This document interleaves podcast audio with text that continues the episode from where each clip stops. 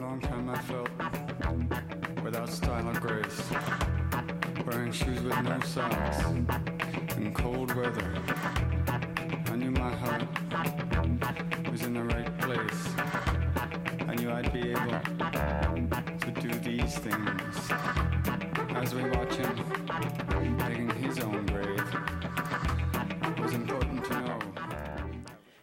welcome to Live Culture. I'm your host, Martha Willette Lewis. Live Culture is a monthly program about art and culture, and this month I'm delighted to have as my guest Beatrice Galilee, who is the founder and executive director of The World Around, which is currently in residency at the Guggenheim Museum. And I also have Cyra Levenson, who is deputy director, and Gail Engelberg, director of Education and Public Engagement at the Guggenheim Museum in New York. And the two of them are going to tell me about what this project is all about. Hello, can you hear me?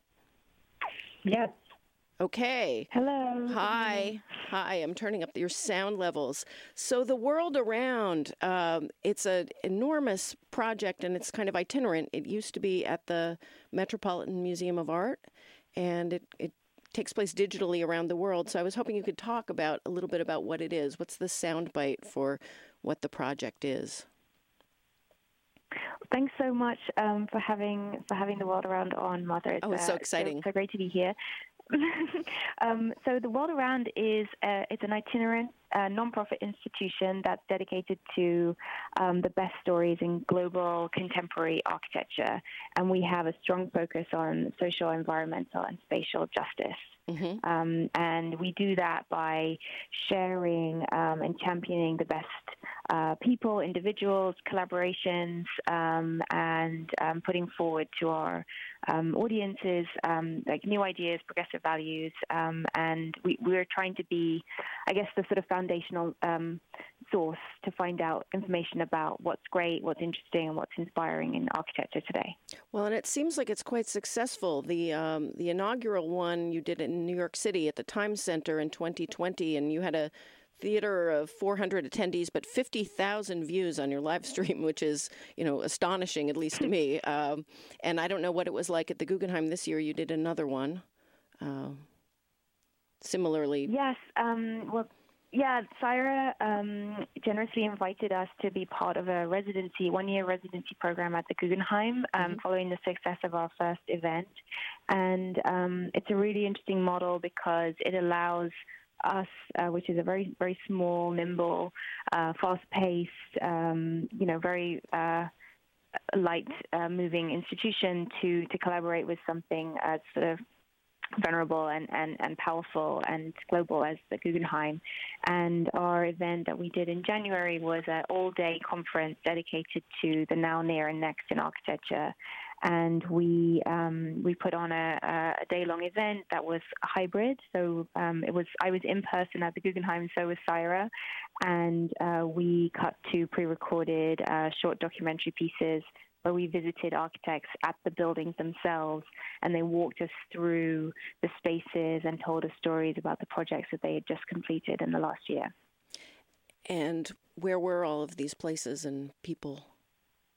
Can you list some of the some of the uh, well, countries and had, participants? Yeah, we had people in Totally, we had people in Abu Dhabi um, talking about new, uh, sort of new alternative to Portland cement that Ooh. uses the mm-hmm. um, the salt uh, flats um, in Abu Dhabi. Um, we had speakers in Melbourne who had in, had hypothesized a science fiction future where the whole planet um, population moves to Australia and lives in Australia together um, and lets the rest of the world heal um, for for um, as, a, as a sort of sci-fi model of a future world. Uh, we had people speaking from Mexico City um, about a new film um, from Monterrey, a new movie that was out on Netflix.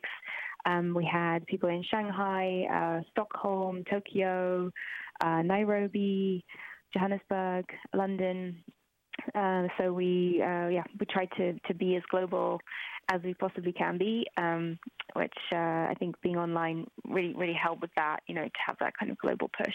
It's so wonderful. So one of the things I really liked about the way that you had done this was you divided the day into sections of pollinators, keepers, and builders, and there's a strong sustainability and human justice element to this that I really respond to. Um, but the other thing is that doing something like this that was so global and, and connecting people seems extra important during the pandemic um, and in a time when most mm-hmm. of us are under lockdown and feeling very isolated, particularly in this country with the government at the time. It was incredibly isolating. Yeah. So it's sort of wonderful to have that sense of being a citizen of the world. Um, I don't know if it felt yeah, different it was, to you because was, of that, was, but. it felt like I think people were saying it was kind of like an armchair uh, tour around the world. You know, it was mm-hmm. really um, it was a it was a very inspiring day. I mean, maybe Sarah could speak to this um, as more of an more of a, um, a spectator to to some extent, but it was um, it was very exciting to be part of it to, to make it happen. We the way that we um, filmed it was due to the pandemic was quite complex because we had to send cameras individual cameras to people all over the world. so we had a tiny 4, 4K video cameras and a light, and we packaged them up and FedEx them to people in Johannesburg, to people in um, in Spain. Uh, we sent one up to Accra. So we, you know we were trying to. Um, get people to film themselves that was not on their, their laptops. So we mm-hmm. wanted to try and avoid the Zoom right. uh, typology. Right. Of, Work on um, the quality level of it. Mm-hmm.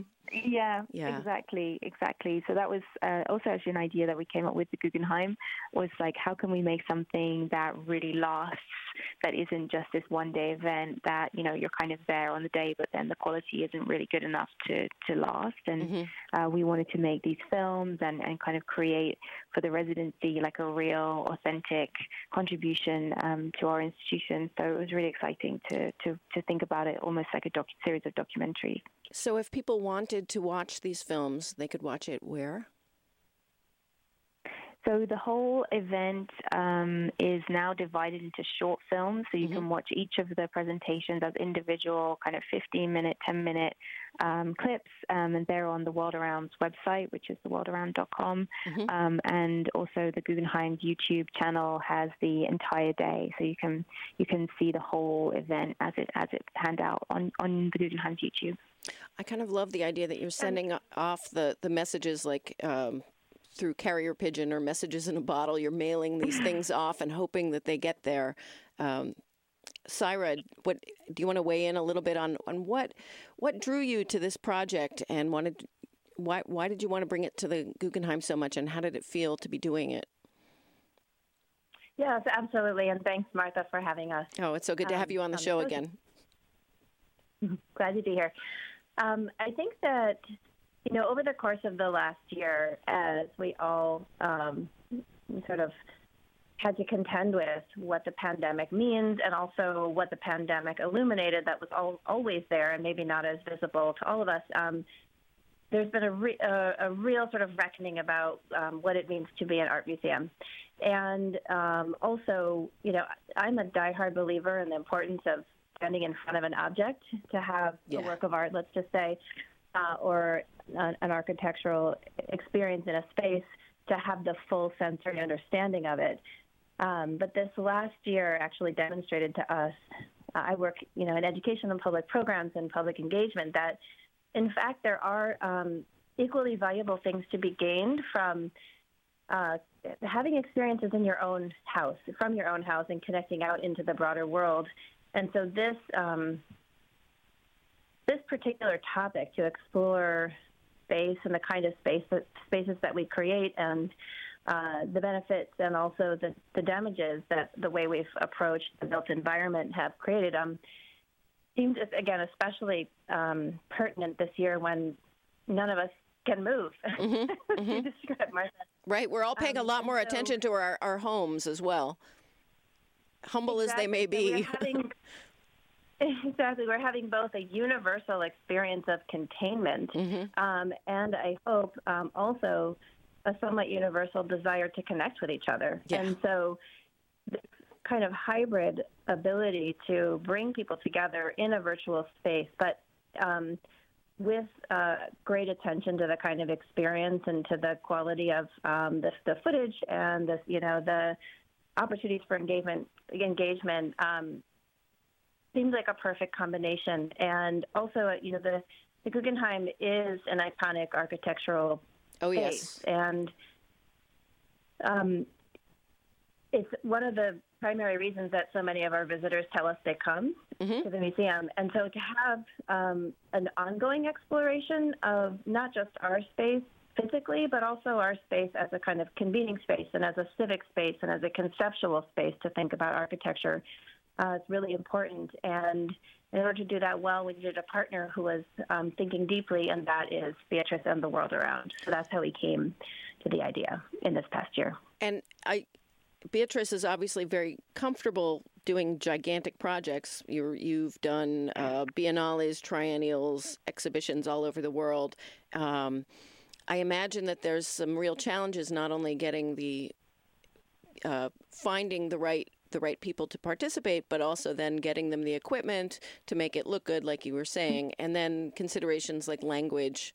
Um, I'm I'm interested in how you dealt with translation, or was this um, was it sort of simulcast? What did you do to make it so that people could communicate globally?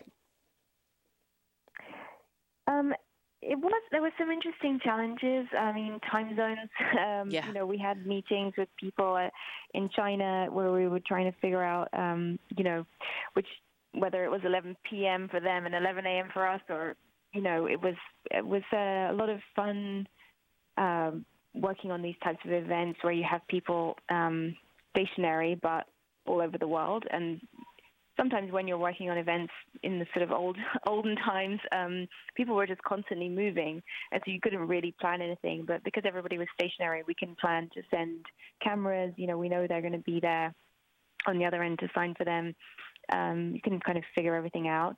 We um, we had a number of um, translation projects. So we had a, a our um, Pritzker Prize winner Ryue Nishizawa uh, presented one of his latest projects, which was an extraordinary building in Chile um, that had, he has just completed, um, and he presented in in Japanese, and we just worked with a translator in Japan to film him and translate for us and provide us the um, the translations, and we worked with. Um, actually, it was quite interesting to work in the Yucatan in Mexico, where we worked with. Um, uh, Mexican architects called Comunal, and they mm-hmm. specifically work with um, a group of um, an indigenous community of Mayan um, people who live in the Yucatan who are working to um, try to create uh, visibility for the way that they build the vernacular architecture of their community. But finding a translator for, for Mayan um, is difficult, even in Mexico. Yeah. Um, so that was that was interesting. So we, we worked with a specialty a special um, translator for that. Um, and then in general, I think that actually translation is such a um, a great opportunity when you're working online that we can yes. provide. You know, we really want to push forward with um, having multiple languages for the world around, and, and that's something that we're really hoping to do in the future. So that does seem like a real advantage to doing things online and with all of the technology that's available and, and will be available soon. Um, it totally. must make it so much easier. So this obviously took quite a long time to prepare. And I assume that you personally spend a lot of time combing through projects and what's going on in the world and what people are doing to prepare for something like this. Do you what what is coming next? What are you up to at the Guggenheim? Yeah, it's a kind of my, my kind of ongoing work is mm-hmm. is kind of combing through things and and uh, trying to get a sense of what's happening and get ahead of big stories in architecture and and and uh, try to identify the people, the places, the stories that we think are you know the direction of of um, of interest in the discipline, really. Um, so we, yesterday we did some, oh no, on, on Thursday we did an event Earth for Earth Day, yeah. um, which is very important for, for our institution. Um, we like to uh, put forward innovation in in te- like technology, technological in- innovation, but also climate change innovation. Mm-hmm. Um, however, in whichever form it takes. Um, so that was a big event for us, and we're working on a project um, at the end of the year that um, also digs a little bit deeper into the story of vernacular architecture um, around um, indigenous communities mm-hmm. and looking at um, very specific stories um, with architects who um, we we find interesting, and actually the Guggenheim um, is supporting us in that. They have a, a working group um, dedicated to uh, this type of research. So it's a very exciting exciting project that we have. Yeah, in person at the end of the year. So. Oh, wait, wait, sorry, I started to interrupt you. To say that again. Um, we're planning to do that at the Guggenheim at the end of the year. In person? It will be online, uh, broadcast online, and we'll be there in person at the museum again. I'm not sure if we'll be able to let people in, but uh, we'll be there in person. That's so. I'm really interested in um, in traditional methods of things and sustainability um, because I'm very worried about losing the the techniques, the crafts, the knowledge, uh, especially things that haven't been well published in books. Um, is that something that you're addressing there? Yeah, definitely, and I think that we are. We're also looking at um, the world around, and the Guggenheim is. Uh, we're, we're interested in the future, mm-hmm. so it's not just um, ideas that have you know happened over you know previous generations and so on, but it's really about like applying um, knowledge and and sort of putting a spotlight on stories and people mm-hmm. that we think are extremely um, meaningful and could be kind of, um, you know, these sort of lighthouse projects where it just really guides a direction, a direction of thought, a direction of travel for the discipline. Um, right. So there's some people who are very, very excited to be um, talking to you about that. It's it's interesting that this has such a human face to it. That it's about stories about architecture. Um, Cyra, is that one of the things that drew you to it? Yeah, absolutely. I mean, I think Beatrice and I have had a number of conversations about um, how you bring uh, sort of a broader and more democratic perspective to a discipline that's um, that's so often speaking to itself. I mean, one of the things about architecture, right, is that we all experience it. Yeah. You know, we all we all we all move in and out of spaces, and again, you know, working in the Guggenheim, it's such a unique kind of space and such a unique spatial experience. Mm-hmm that the building creates for people in it. Um, and yes, it's important to understand the sort of technical side of the discipline, but there's also a lot of theoretical and even pedagogical um, concepts behind architecture, and it's something that um, Beatrice and I have been talking quite a bit about. And to, to my mind, if, if people are going to have more agency over the kind of spaces that they inhabit and that are created in the future, they need to, you know, have a chance to, to kind of speak speak to, speak back to, form and shape the ideas that will then shape the spaces that they're part of. And so, you know, as a as a public educator, somebody who's about, um, you know, sort of opening up disciplines mm-hmm. and, and and and so creating interdisciplinary conversations even, but that are always grounded in again the individual sensory perceptual experience and, and giving people opportunities to, to fine tune those kinds of experiences and to understand them, but to also know the limitations of them. Mm-hmm. Um, it really appealed to me to have a partner who thinks about that from a specific discipline, but with also a, a, an interest and, in fact, an urgency to bring a broader uh, kind of a broader dialogue to the mm-hmm. to there. And um, is it okay if I ask Beatrice a question? yeah, absolutely.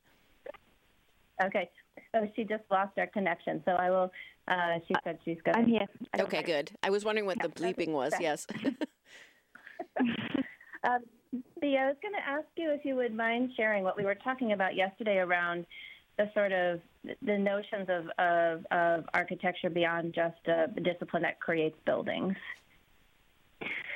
Yeah, absolutely. And this is something I'm I'm very passionate about in my in my writing and in, in my curatorial work is that architecture is uh, goes far beyond um, just the built environment. And um, you know, I, I like to sort of talk about the different spheres of, of influence for architecture as this kind of symbolic and mater- material and immaterial practices mm-hmm. of architecture, um, where you have architecture that that means something as a sign, and then you have these immaterial um, ways of thinking about architecture, which is all of the needs and wants that occur in a in a space of desires to create a change, and all of those things are all in the lead up to the building being created.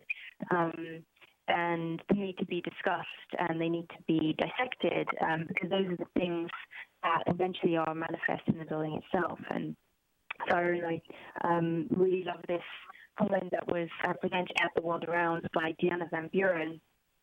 She said that we build our values.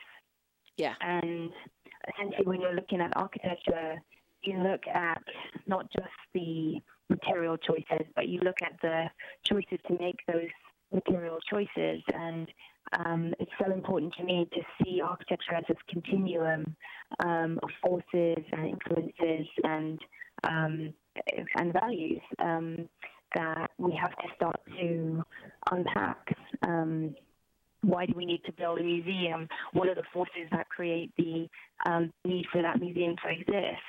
And what are the material uh, trails? You know, there's um, all of the kind of uh, investment into um, dissecting and you know moving materials from A to B, from um, place to place. I think that that, that sort of will to um, extract from the earth to um, create waste. Um, all of these issues around the fabrication of architecture are becoming more and more sensitive. Mm-hmm. There's like a movement you know, to, to, to, think about something like non-extractive architecture. How do you create non-extractive architecture? Very, yeah, non-extractive yeah. architecture. Um, I like that. Uh, and, and and the winners of the of the uh, the Pritzker Prize this year, which is the most important prize in architecture, uh, Lacaton and Vassal. Um, they are this French uh, duo, and their their philosophy is do nothing. Um, as architects, oftentimes the materials that we need in the 21st century to build are already there. Mm-hmm. Do not need to, to build more buildings. Oftentimes, you just need to uh, rethink. There's this, there's this. If you don't mind, I'll, I'll, tell you one quick anecdote. Yeah, no, great. Of an, of a, an example of this type of practice. Mm-hmm. There was a, a studio, an architecture studio in London, who were asked to redesign, to design an extension for a school, and the um, the, the, the professors of the school were saying, you know, that the, the reason that they need the extension is that the students are crowding the hallways, that there is, um, you know, there is too many students for the for the building, and every cl- every time that the classes change, that the um, the school becomes absolutely unbearable, and there's bullying that goes on, and there's problems mm-hmm. between the young kids and the older kids. So they wanted to build an extension, and the, the architects looked at the problem and they looked at the school and they saw that there was plenty of classrooms and that the actual solution to the problem was not a building but was a new bell. Right, it's the flow. The, the, there's a flow problem, right? exactly. Yeah, exactly. yeah. It's not a space problem. It's a logistical problem. Mm-hmm. It's a um, it's a problem of um, of movement of people, then mm-hmm. often architects uh, don't take that step back and think like, what's the what's the reason that you want this building? Is it really necessary? Can we rethink it? Mm-hmm. Um, can we propose something that has way less impact on the environment? That is such a that's such a good thing, and uh, you know I think about so many spaces that have been designed either without listening to people or asking them wh- how they're going to use it or with or with people not being able to give them the right answers but spaces that just kind of don't work right and where people then have to kind of inhabit the space by kind of jury rigging it to fit their needs more um, which is kind of interesting it's a way mm-hmm. of in- interacting with architecture but it's but it's not a very helpful beginning um, so I think asking the right questions and then sort of reimagining what's already there makes a lot of sense and it's certainly a more sustainable solution. Also, hmm? right, another way to think about this um, really important concept that we build our build our values, and I think this is a place where entities like the World Around or the Guggenheim that gives space for ideas to emerge and for people to contemplate things and to contemplate them together is, you know, who's shaping those values, yeah. as you say, Martha. Um, you know, and is there an uh, is there an eye to um, kind of moving away from this extractive sort of colonial way of thinking about mm-hmm. space and who moves through it and who makes those decisions and um, uh, so you know in our in our efforts together we considered this residency an opportunity to think about the intersection of architecture and equity mm-hmm. and um, also to think about sustainability yes it's about you know the use of materials, but also about um, you know places for civic ex- exchange. For um, borrowing a term from our partnership with For Freedom, civic joy. Civic joy, um, yes. And you know, as, as a space where um, there's a broader there's a broader perspective um, and, and, a, and, a, recentering of who's making the decisions, and that the people who are going to use the space, um, you know, are considered the experts. Yes, inclusion is such a huge part of this, and I think about the way that that in cities buildings people don't really have very much choice. Things get built. You know in new york there's those big needle skyscrapers that are going up and a lot of people have been upset about you know the the shadow on the sheep meadow and what it's going to do to the environment and other things. And i um, i feel like we we have very little say in what happens in many of our in many of our cities here in the in the states and i'm sure it's the same throughout the world. Um, it feels very separate from from me or you um, mm. that that you know there's city planners that okay things and then there's teams of architects that put things together and there's people who are going to profit from it um, but it feels very distant. And what you're talking about feels a lot closer. Um, having these conversations makes it feel like it's more of a partnership. Well that's the hope and i think again you know, to, if if um, one of the things, another sort of transformative moment for me in our January event was um, one of our presenters who uh, organized a project called Feral Atlas said in our we had a um, great name a conversation session mm-hmm. um, that the, the, climate solution at this point is not a is not a scientific or technological challenge. We know how to fix it. It's a geopolitical, cultural right. crisis of imagination and creativity. And so you know, as an art museum and as a as a public space, and again for the world around as a as a, a space of convening and creating conversations, we take that responsibility really seriously to present, you know, the imaginary that doesn't yet exist, but from people who um, can can show us a different path and from a with a global perspective. And so, you know, if we're if we're leading in sustainability, yes, it's about you know better energy use and and you know, waste management, et cetera, et cetera. But it's also about a different kind of vision for what the future can look like and different dialogues with different people at the table. So, can you talk a little bit more specifically about the Earth Day events? Like, what was the day like? Just for people who. Yeah, we had two different things yeah. going, but um, Beatrice can tell you a bit about the world around, and then I'll jump in with something we did with uh, a group of students as well. Oh, great. Okay. So um, the World Around did a takeover of uh, the Guggenheim social media uh, mm-hmm. account, their Instagram account, and we um, dug into some questions um, to some of our speakers from the January event, and um, trying to draw out really the the fundamental role that architects and designers and the creative industries have in reimagining the future. Mm-hmm um, it's not just, uh, as Cyrus said, about uh, a technological solution. We need right. um, really, I think that the role of creative people um, in this moment is absolutely fundamental. Like we are mm-hmm. the um, we are the people that see, you know, can see different ways that the world can um, can be formed. And Absolutely. a lot of the speakers from the world around um, are advocating for the use of imagination and the use of creativity um, in creating and, and, inspiring people to, to change and inspiring leaders to change. And it's not just about individual accountability. And I think maybe for too long there has been this kind of obsession with like governments subcontracting guilt to individuals, but actually we need leaders and we need big industry and we need governments to, to take this on. Um, yes. That's what we need. And um, and I think that the um, you know the, the, climate change movement has has achieved that. I really do, and I think that we're at a, a really interesting tipping point. Um, the speakers that we had, um, as I mentioned before, this a group called uh, YY, um, who are based in Abu Dhabi, who proposed a solution to Portland cement, uh, yeah. which is one of the most, uh, I think, something like eight percent of um, carbon emissions come from the creation of concrete. And and why do you? Um, and, and can you talk a little bit about Portland cement for listeners who might not know what it is and why it's so important? Well, Portland cement is, is, is what makes concrete, um, and that is uh, one of the, the fundamental building materials. Um, I guess everybody is familiar with concrete. Um, but it makes it, it makes cement into something harder and more durable.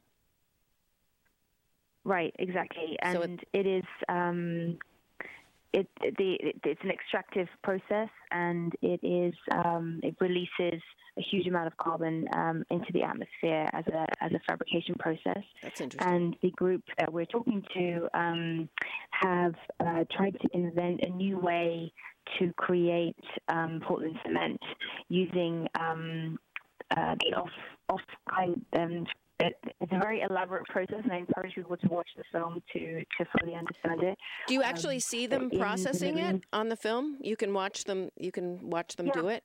You can watch them. It's a it's a it's an experimental.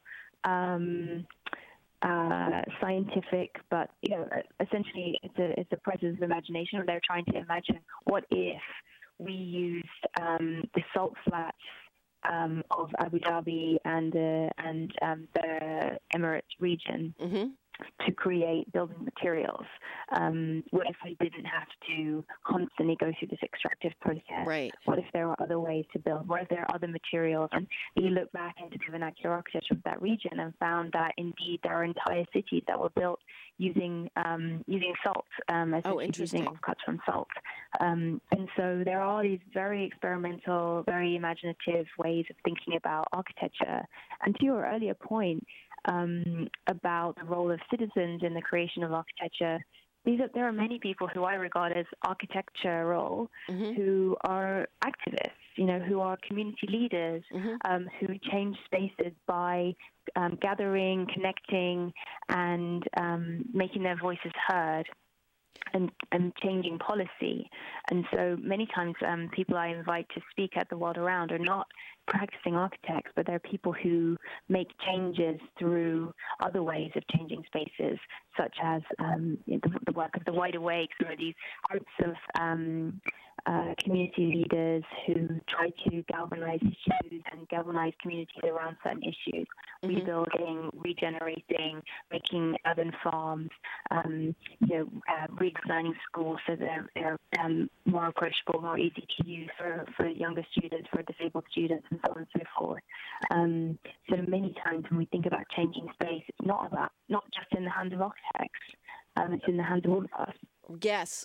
So one of the things that I've always felt about artists and architects, um, one of our values that that is, is, frequently underplayed or even made fun of uh, by the rest of the world would be our ability to imagine the future and and come up with things that seem crazy at the time, but then, you know, they become they become our reality. If you had told me when I was small that we'd all be carrying around, you know, heavy, fragile glass telephones, I wouldn't have believed it. I'm not sure this is a great example, but I mean, like, eh, uh, what artists do is they they imagine things um, that don't exist, and this is actually quite useful and, and quite important, I think. And the the ability to play with things um, and existing ideas and materials and things in different ways is is so important, and to be able to gather so many different kinds of people to have these kinds of conferences and discussions uh, it seems essential right now because we really are in a crisis. So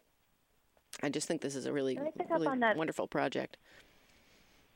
Thank you. And can I just pick up on that thread of what you said for a minute because it's been front of mind for me in a lot of ways. Um, mm-hmm. Um, the other project that we were working on at the Guggenheim on Earth Day was um, a convening of college students from um, uh, Spain, Italy, Abu Dhabi, the um, New York, uh, students in those four locations where the Guggenheim has um, connections um, or institutions in the case of Venice and Bilbao, but they were a global group of students. And um, we, we worked with a partner named Tony Patrick, who is a filmmaker, a game designer, comic book uh, um, writer, and an artist at, um, on a world building exercise. Mm-hmm. And one of the things, and I'll talk a little bit about what, what world building is, um, but one of the things that I've been taking note of over this past year as we work with students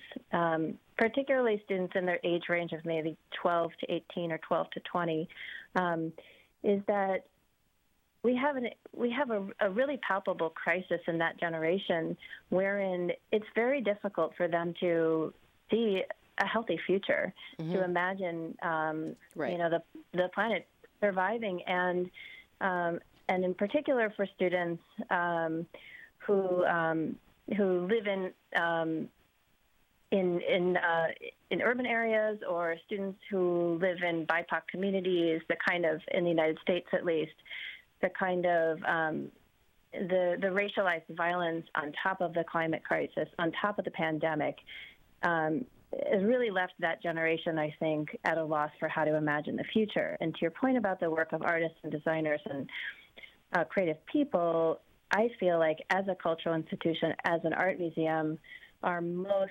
um, urgent call at the moment is to introduce as many of those students, as many people in that generation to the types of thinkers that Beatrice has brought to us through the world mm-hmm. around, mm-hmm. um, so that those connections can happen and and that we we introduce that kind of thinking, yes. that kind of imagination that translates into really being able to envision and move towards a different reality, a different kind of physical space, a different kind of civic space together, that has to happen right now because we're at a crossroads. And so, um, our partner in this endeavor, Tony Patrick, who is a world builder, and world building comes from um, the fields of uh, uh, movie making, science fiction, speculative fiction.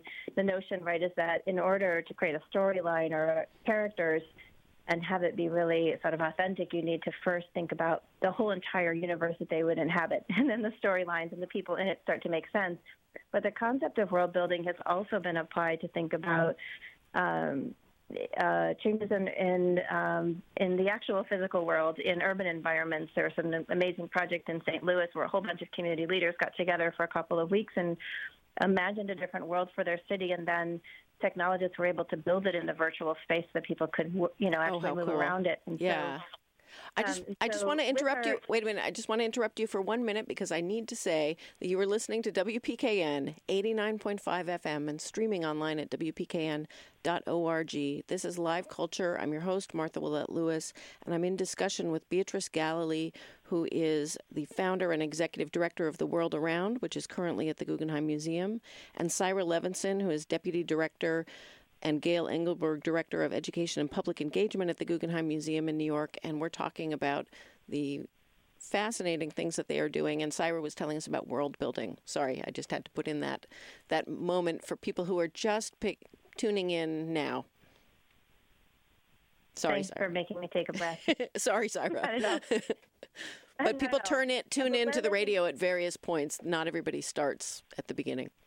They have no idea what we're saying. Yeah, exactly. Well, one of the things, so, so we had this exercise with about 30 college students who are literally from all over the globe working with Tony on, you know, creating new values, creating new artifacts, creating new visions um, for for sustainability, you know, in the space of art museums, but also more broadly speaking. And, mm-hmm. you know, there are incredible climate change impacts in the city of Venice, um, for example. Um, as you know, as well as in many of the places where this, in all the places the students inhabit. And after the 90-minute workshop together, this was the most striking thing. Um, Tony asked the participants for just one word to it, um, kind of encapsulate how they felt at the end of the experience, and we heard hopeful, inspired, oh. connected. Oh, it was it was just such a that's wonderful, powerful and palpable experience that says it's not that this is impossible. It's that we have to reprioritize. We have to take the time. We have to make the connections. This is what we have to do now. And it's about um, empowering people. It's so true. Yeah. Yeah. So, so, anyways, that was my soapbox. No, that was absolutely fabulous, and it sounds like an, an incredible day. And are you going to have more of? I mean, Earth Day is, in my mind, it's one day isn't enough. Um, every day is Earth Day until we solve this. Absolutely. Whatever solving Absolutely. it means. So, and that's again, well, that's why it was so important to work with the world around, not just to have you know one conference or one dialogue or bring you know architects and designers and, and activists together in our space one time, but it's a, it's got to be an ongoing commitment, it has mm-hmm. to be a long-term dialogue. And again, with the world-building exercises, we're just getting started, and I'm expecting that this process will also expand. I'm hoping this becomes our new school tour program for mm-hmm. high school students.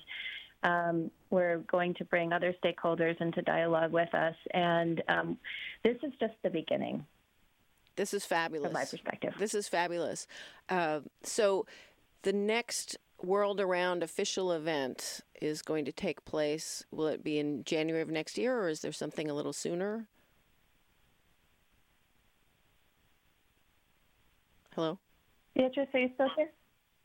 Oh, yeah. Um, yeah, we'll be doing. Um, uh, the next official event will be, uh, we'll announce at the, um, I guess, probably next month or the month after, we'll have a, a final date. But yeah, there will be one more event um, this year as part of the residency, um, and we will continue to do our annual summit, uh, which is a it's our, our, kind of roundup of the year's big ideas. Um, that's our kind of signature event. And if, if um, somebody wanted to attend the summit, you, if somebody wanted to attend the summit virtually, can you you can just watch it online? Is it free? Is there a ticket involved? Like what are what are what are the nuts and bolts of of seeing this in action?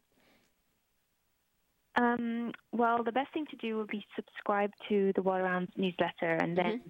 you'll get information on how to um, catch up with all of the content that's online now, um, but also how to buy tickets for in-person events and how to watch, stream for free um, all of our online events. That's great. Um, we don't have a ticket. Yeah, it's really important to us that um, and our board um, that the world around is something that has a big, broad reach. Um, we want as many people as possible to see the content, to be inspired, um, to feel changed um, once they've once they've seen these ideas. And so, yeah, we try to avoid putting constraints, financial constraints in particular. That's terrific. Although, although it does have one constraint which is that you, one needs to have the internet, which is apparently been a really big issue uh, during this past year with, with students trying to learn online and so forth, the, the technology issue.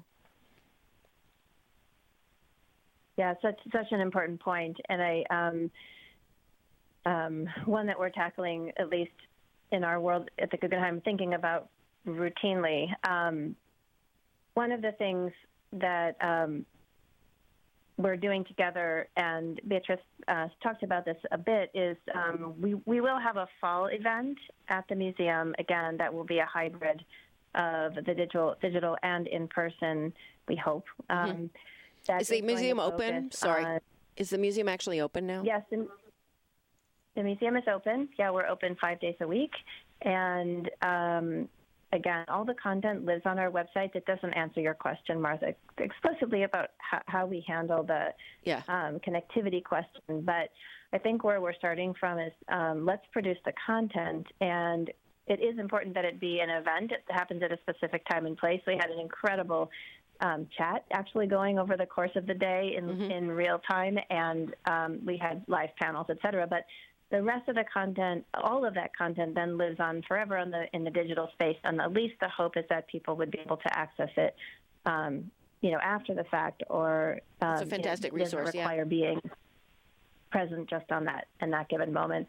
Um, yeah. So, but we will we will have another event focused on uh, indigenous practices in architecture and sustainability in the Americas um, at the Guggenheim um, this fall, and a date to be announced soon. That sounds really exciting. Is there anything, um, Beatrice? Can you give us any sneak peeks, or is it still so much in the in the planning stages that that would be?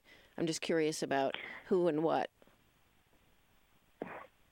Yeah, there are. Um, there's a number of people that we're that we're talking to. Um, there's a uh, some architects that I know that I I would love to share with the um, our audiences, um, but we haven't quite started um, announcing participants yet, okay. so I don't right. want to give okay. too don't much away. Okay. Um, but we're very excited about it. I think the format is going to be great as well because we're really, I think, together with the Guggenheim, trying to rewrite the way that architecture events happen. Um, and this is something that's super important to, to both of us, which is how do you make architecture accessible? How do you create audiences for, um, that really can rally around architecture, be literate in architecture, and feel part of the conversation around architecture? Um, and that is something that um, we're hoping to finesse again in the in the event in the fall, where we'll, we work very closely with a fantastic production um, video company, and uh, we're trying to get um, even uh, wider views. We're, we're collaborating with a online TV network as a kind of distribution partner. Um, so eventually, we're we're trying to build um, almost like a TV style um, audience, um, as well as the in-person um, kind of cur- curated mm-hmm. conference style conversation. That sounds fantastic. And yeah, we're very excited. Yeah, we're no, it sounds really. Ex- uh, and so you have this residency here for this year. Um, are you mm-hmm. going to mm-hmm. stay on at the Guggenheim, or is the plan to move on to another location? So far, you've been at two very large institutions the Metropolitan Museum of Art and the Guggenheim. Um, yeah, I was um, a curator at the at the Metropolitan Museum for five years, mm-hmm. and the World Around is um, a separate. I was um, I, I, developed my own uh, public program while I was a curator at the Met. Um, that was called a year of architecture in a day, and um, actually it was so successful in terms of audience that, that the final event that we organized there um, was so oversubscribed that we had people lined up all the way through the Met's Egyptian halls and around wow. the corner. Like about we had like a, a line of a thousand people trying to to get into an auditorium of 700 people that was absolutely full. Wow! Um, Were you expecting so that? Was that know. a total surprise? I mean, that's astonishing. Um, yeah, it was. It was. Um, uh, yeah, it was unexpected, and and we felt, and you know, it was of course unfortunate in, in some ways because people who wanted to to see it couldn't. And we had an overflow room of 250 people. Mm-hmm. Um, so we know that there's an audience for, for architecture in New York, um, oh, yeah. and we believe that the Guggenheim is, you know, really makes so much sense for it to be the the heart of that conversation. I mean, the building is um, is sensational and, and an, an, icon in so many ways, and also what the Guggenheim has achieved with Bilbao is you know synonymous, I think, as an institution with with contemporary architecture. Mm-hmm. I um, agree. So it makes a lot of sense um, for us to be part of this conversation. So we're, you know, the world around is, is brand new, and, and we're, yeah, we're just delighted um, to be part of this this amazing organization. Honestly, it's great. And I think, like I said before, because of lockdown, um, everyone during COVID uh, has probably globally, I don't, I don't, want to speak for everybody in the world, but uh, certainly in my area and in the country here, um, we've all experienced our own architecture so much more intimately than we ever had before. And I think we all know that we have different preferences than we might have thought we had at the beginning. And I do know that people have been busily readapting their spaces and rethinking their own spaces. So hopefully that's actually been a kind of um, prep for the kind of pro- deeper bigger projects that you're talking about that, that kind of gets people ready to to participate in something like that to feel like they're able able and willing and you know ready to go because they've already been doing it themselves in their own spaces. Well, it's actually been one of the aha moments for us as educators um, this past year because we made a decision early on, the beginning of the pandemic, that we were going to highlight with our educational programming live interactions, right? Mm-hmm. So we weren't promoting curriculum materials or recorded videos, but we've been teaching um, free tours for New York City public school students. All of our school programs have been virtual Our studio art classes. We've been sending art kits out with materials and um, then following them up with instruction uh, and conversation and dialogue. And Fantastic. some things that evolved that were, again, surprising to us in that conversation. First of all, we've had schools in South Korea, in Nebraska, in New Jersey, um, all over the place that, you know, would never actually have come to the museum interested and coming to us for information. And the, the topics that are the most uh, the the most often requested are about artists as activists mm-hmm. and about um, contemporary issues and you know understanding the the way that con- that contemporary art practice connects with things like sustainability, with racial equity, with the issues that we're contending with, and um, we always think or we hope that if you come to uh, an art museum that's you know specifically designed for contemplation again for the sort of embodied perceptual experience that you'll take those skills with you and be able to use them when you're thinking about the objects on um, the shelf in your grandmother's house mm-hmm. or absolutely um, the thing on the wall the painting on the wall that you walk by when you go to your doctor's office so you know mm-hmm. to kind of extrapolate those themes but one of the things we were surprised by is in the virtual space, you know, I'm calling in today from my living room and I can see the objects around me and the, the kind of, you know, the, the spatial awareness that I have here. And when you're talking to somebody from the Guggenheim, um, uh, who's who's at home and sort of in their own space, and you're in your own space, we actually bypass that need to convene somewhere else and we can go directly at that issue. Mm-hmm. And so I think in the new in the future for us it's going to be a hybrid of nice literally meeting meeting people where they are, which mm-hmm. is, you know, in their own spaces. Right, we come to you. Practice exactly practicing those skills that, that a museum environment is really well crafted oftentimes to produce, which is a you know a sense of contemplation, a sense of awe, a sense of wonder, a sense of other people in space. So we can do we can do both, and there's a really interesting interplay between them that we're learning more about as That's, we figure out how to be, you know. That is a, a, amazing, and I love this. Um, I'd love to continue this, but we are, have to close down pretty soon, and the machine is going to cut me off. So um, I want to thank you both, Beatrice Galilee, who is the founder and executive director of the World Around, and Cyra Levenson, who is deputy director, and Gail Engelberg, director of education and public engagement at the Guggenheim Museum, for talking to, a, uh, to me today on Live Culture. Um, can we give the websites out again, please? Um, theworldaround.com is our uh, is our website. Mm-hmm.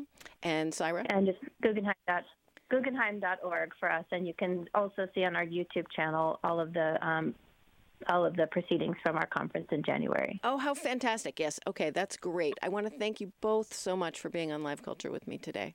Thank you so thank much. you, Martha. It's been great. And listeners, please. Thanks for your questions. Oh, lovely to have you both. Bye bye. Um, so, listeners to Live Culture, I will be back again in one month for another program. And next we have Ina Chadwick with What a Story, and Annette Seschel after that, and Noah Cooper and then the A list. Um, so seven, and then at ten o'clock it's Digging with Emma Spear. So there's a lot to listen to today. It is also the day of the Bridgeport Art Trail, and I will be heading off after this to City Lights Gallery. But there's all kinds of events going on at the arcade as well. So maybe I'll see you there. But I hope that you will join me again next the final Saturday of next month from 11 to 12 noon for live culture. Thank you so much and goodbye.